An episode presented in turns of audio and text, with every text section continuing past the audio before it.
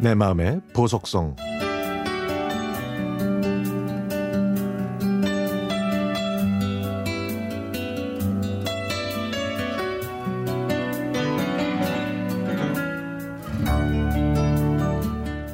남편은 몇 년 전에 퇴직하고 작은 회사에 재취업한 성실한 가장입니다.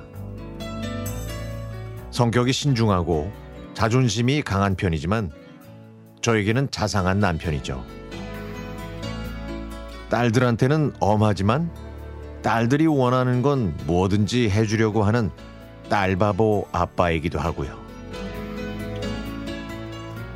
남편은 작년 크리스마스를 앞두고 동네에 있는 꽃가게에 들렸다가 그냥 빈손으로 온 적이 있습니다.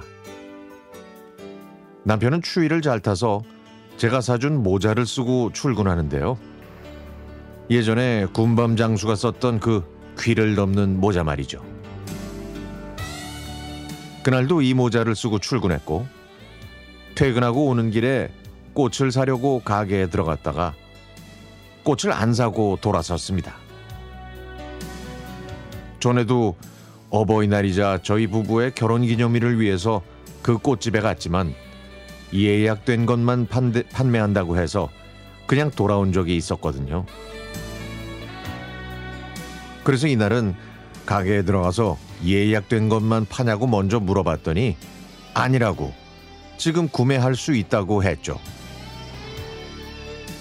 남편은 크게 포장된 꽃다발 말고 조금만 살 수 있냐고 물어봤더니 작은 꽃다발에 화병까지 세트로 만들어 놓은 걸 권유했다고 하네요.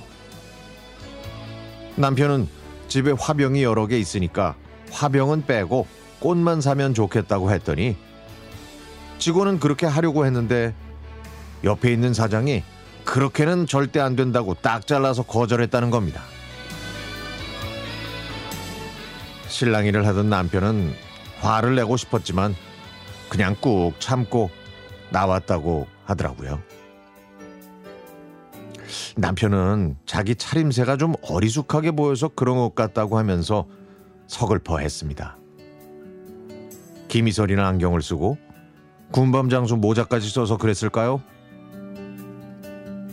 저한테는 애써 웃으며 이야기하는데 아니 글쎄 눈물까지 글썽이는 겁니다.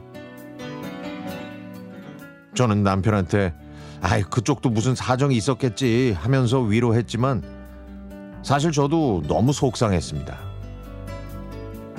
사실 그 꽃집은 코로나가 퍼지기 직전에 개업했고 골목 안쪽 상권이라 처음엔 장사가 잘 안 돼서 고전했던 곳인데 제가 꽃을 좋아해서 가끔 들러서 꽃을 샀던 곳이었거든요. 작은 가게에서 새 출발하는 젊은 사장을 응원하면서 잘 되기를 바랐습니다. 근데 그때는 친절했는데 요즘에는 입소문이 나서 장사가 잘 되는 것 같았죠. 초심을 잃은 걸까요? 크리스마스는 종교를 떠나 즐겁고 행복해야 하는 날이잖아요. 가족들과 추억을 만들고 싶어서 꽃을 구매하려고 했는데 조금만 융통성 있게 해줬으면 좋지 않았을까요? 상품을 미리 만들었으니까 그걸 판매하고는 싶었겠지만 그게 그렇게 한 가족의 크리스마스 기분을 망칠 만큼 중요했을까요? 앞으로 저는 그 꽃가게에 다시는 안 갈 거지만 그걸 떠나서 그 꽃집이 잘 됐으면 좋겠습니다. 그리고요, 조금만 더 너그러운 마음으로 장사를 하셨으면 좋겠네요. 처음 시작할 때 그 마음 그대로요.